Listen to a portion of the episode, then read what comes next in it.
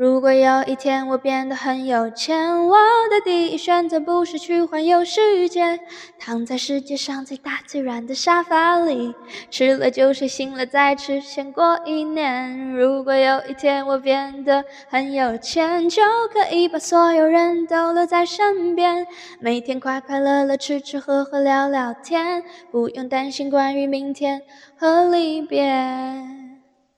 变有钱，我变有钱，多少人没日没夜的浪费时间。有钱，我变有钱，然后故作谦虚说金钱，它不是一切。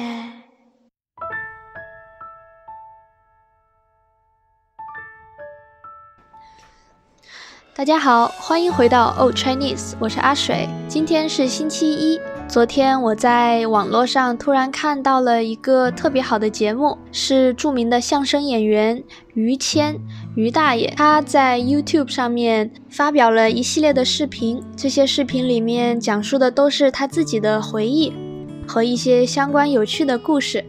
如果大家有兴趣的话，可以一起去听一下。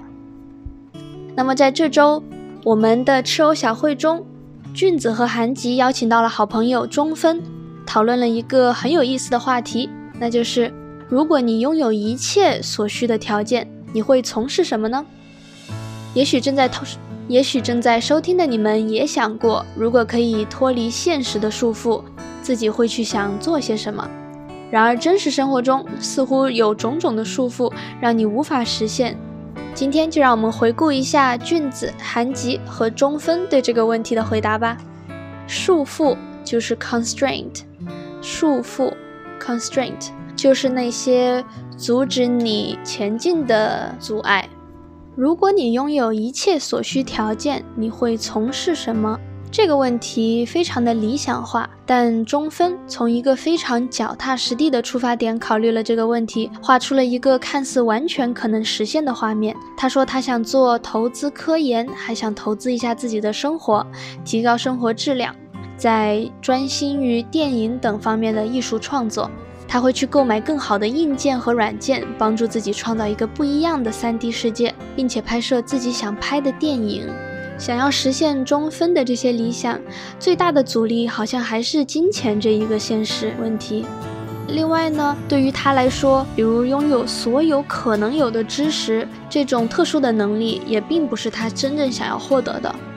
韩吉给出的答案呢，是他想去实现他童年梦想中的餐车，希望可以带着家人和自己的狗去夜市上面卖海南特产的清补凉汤，想在每天的同一时间去固定的地点，带着美食出现，让人们可以有所期待。在他的理想里，他的束缚似乎是他人的眼光，害怕从事过于简单的工作，过得如此自由潇洒，会让人觉得没有足够远大的理想。俊子说：“如果没有任何条件阻碍，他最向往的是成为传统手艺人的徒弟，在师徒制的学习环境与模式下成长。想要找到一个有心的老师，专心致志地钻研一门学问。许多人因为家人和老师对于选择学习艺术这一点无法理解，从而没有条件或者勇气去选择这个道路。”没有一条路是平坦无险阻的。一生做好一件事就已经很不容易了。物质条件和所处环境的局限性，还有对旁人眼光、辜负他人期望的害怕，都成为了我们无法将理想的世界变为现实的阻力。